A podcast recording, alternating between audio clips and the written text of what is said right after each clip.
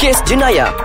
Jurnal Kriminologi yang akan membuka mata anda Assalamualaikum. Hai Jana Ali Fiji dan juga Dr. Rahim Kamaluddin terus bersama-sama dengan anda dalam kes jenayah di Ais Kacang. Dan Doktor, kita dalam bulan Ramadan yang penuh berkat ni Doktor, kita nak terus membantu pendengar-pendengar kita supaya tidak menjadi mangsa dalam kes-kes jenayah yang mungkin uh, menjadi target untuk dilakukan dalam bulan Ramadan ni Doktor. Puasa okey Doktor? Puasa okey. Alhamdulillah. Alhamdulillah.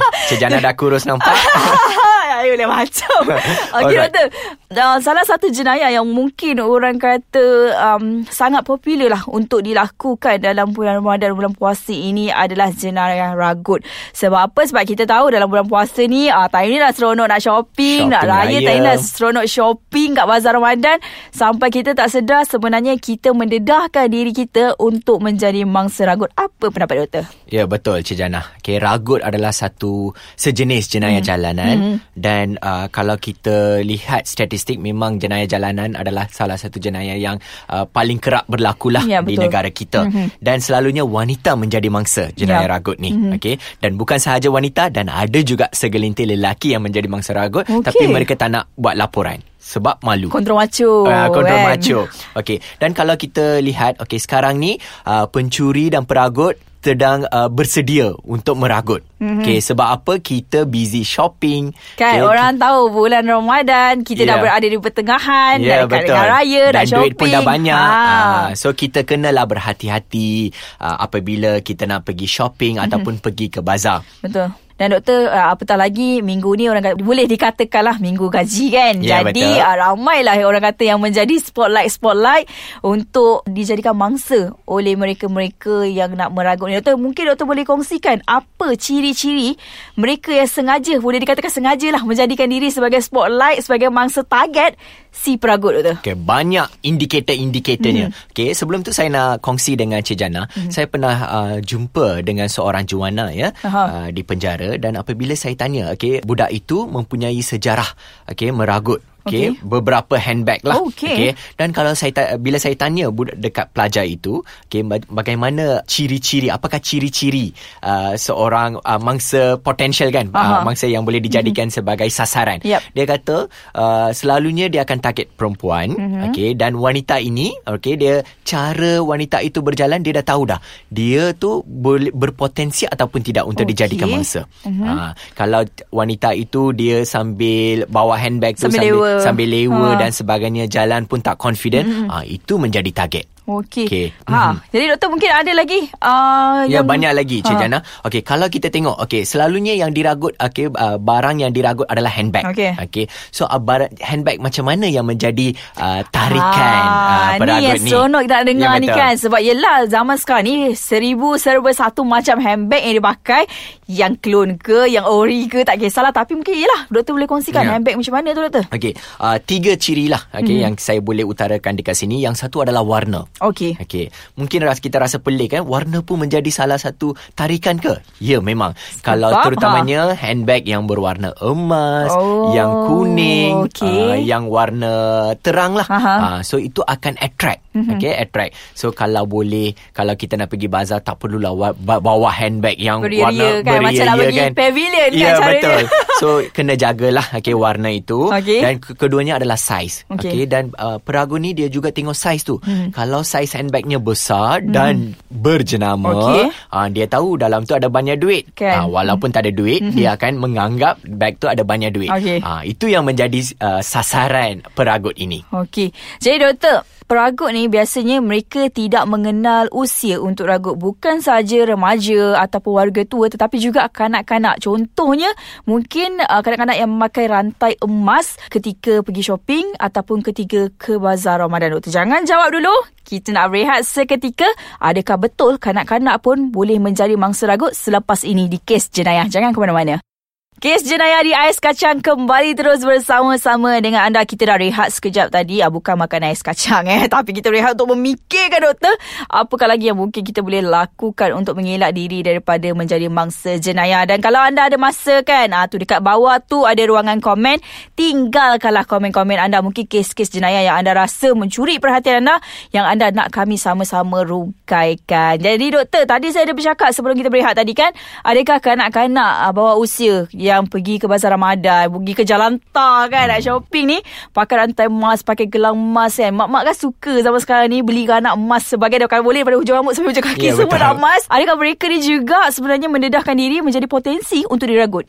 Ya, penjenayah ni dia tak kenal usia hmm. mangsa ya. Apa yang dia nak ialah benda itu. Okay. Apa barang kemas ke ataupun handbag, hmm. duit dan sebagainya. Hmm. Itu yang menjadi sasaran. Hmm. Itu yang ada beberapa kes di mana tangannya kena dipotong okay. sebab gelang dan yep. sebagainya mhm. walaupun mm-hmm. uh, mangsa adalah orang tua ya mm-hmm. ada yang sekitar 65 tahun okay. masih menjadi mangsa mm-hmm. okey ini kita boleh tahulah okey pencuri ni dan juga uh, penjenayah ni mm-hmm. dia tidak mempunyai empati dan simpati eh yes betul dan juga doktor mungkin doktor boleh kongsikan antara langkah-langkah keselamatan bukan saja untuk mereka yang dewasa ni doktor tapi mungkin sebagai ibu bapa kalau kita ni jadi suka nak pakaikan anak rantai emas apa benda semua kan kadang-kadang kita tak sedar tak tahu anak nangis tengok rehi dah merah apa benda semua rantai emas dah hilang kan. Mungkin doktor boleh kongsikan tip-tips yang boleh dilakukan oleh ibu bapa, oleh diri kita sendiri untuk mencegah daripada menjadinya mangsa ragut. Okay, ada banyak tips mm-hmm. yang saya nak kongsikan lah dengan pendengar mm. pendengar setia ais kacang kes jenayah ni. Mm. Okay, yang pertama apabila kita nak pergi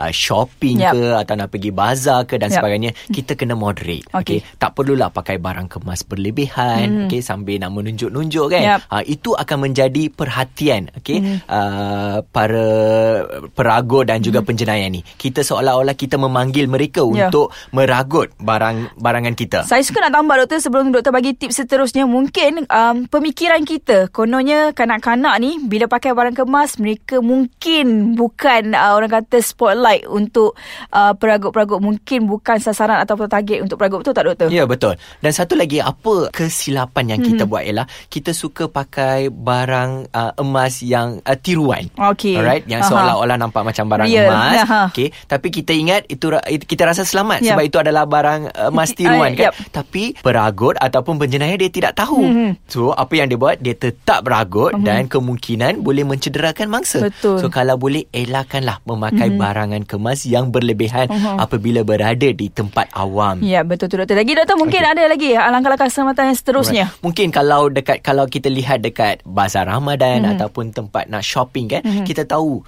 Memang crowded Ya betul okay, Crowded Orang asal-asal Dan uh-huh. sebagainya kan Kalau boleh kita elakkanlah uh-huh. okay? Kalau kita rasa tak secure uh-huh. Kalau boleh elakkan Membawa handbag yang besar mm-hmm. dan sebagai alternatif apa yang kita boleh buat ialah kita bawa dompet kecil. Ha dompet kecil yang dengan IC dengan duit cukup mm-hmm. dengan kad kredit dan sebagainya. Kadang-kadang doktor dok bila bawa dompet kecil ni pula takut pula jadi mangsa seluk saku. Ha. Penyeluk saku okay. seluk saku pula penyeluk saku. Ya ha. betul. Dan apa yang kita boleh buat ialah hmm. ada juga tips untuk okay. tu. Okey. Selalunya lelaki menjadi mangsa seluk saku ha. kan. Apa yang kita boleh buat ialah apabila berada di tempat yang ramai mm-hmm. yang crowded kita kena letakkan dompet di hadapan Dapat. di poket okay. hadapan.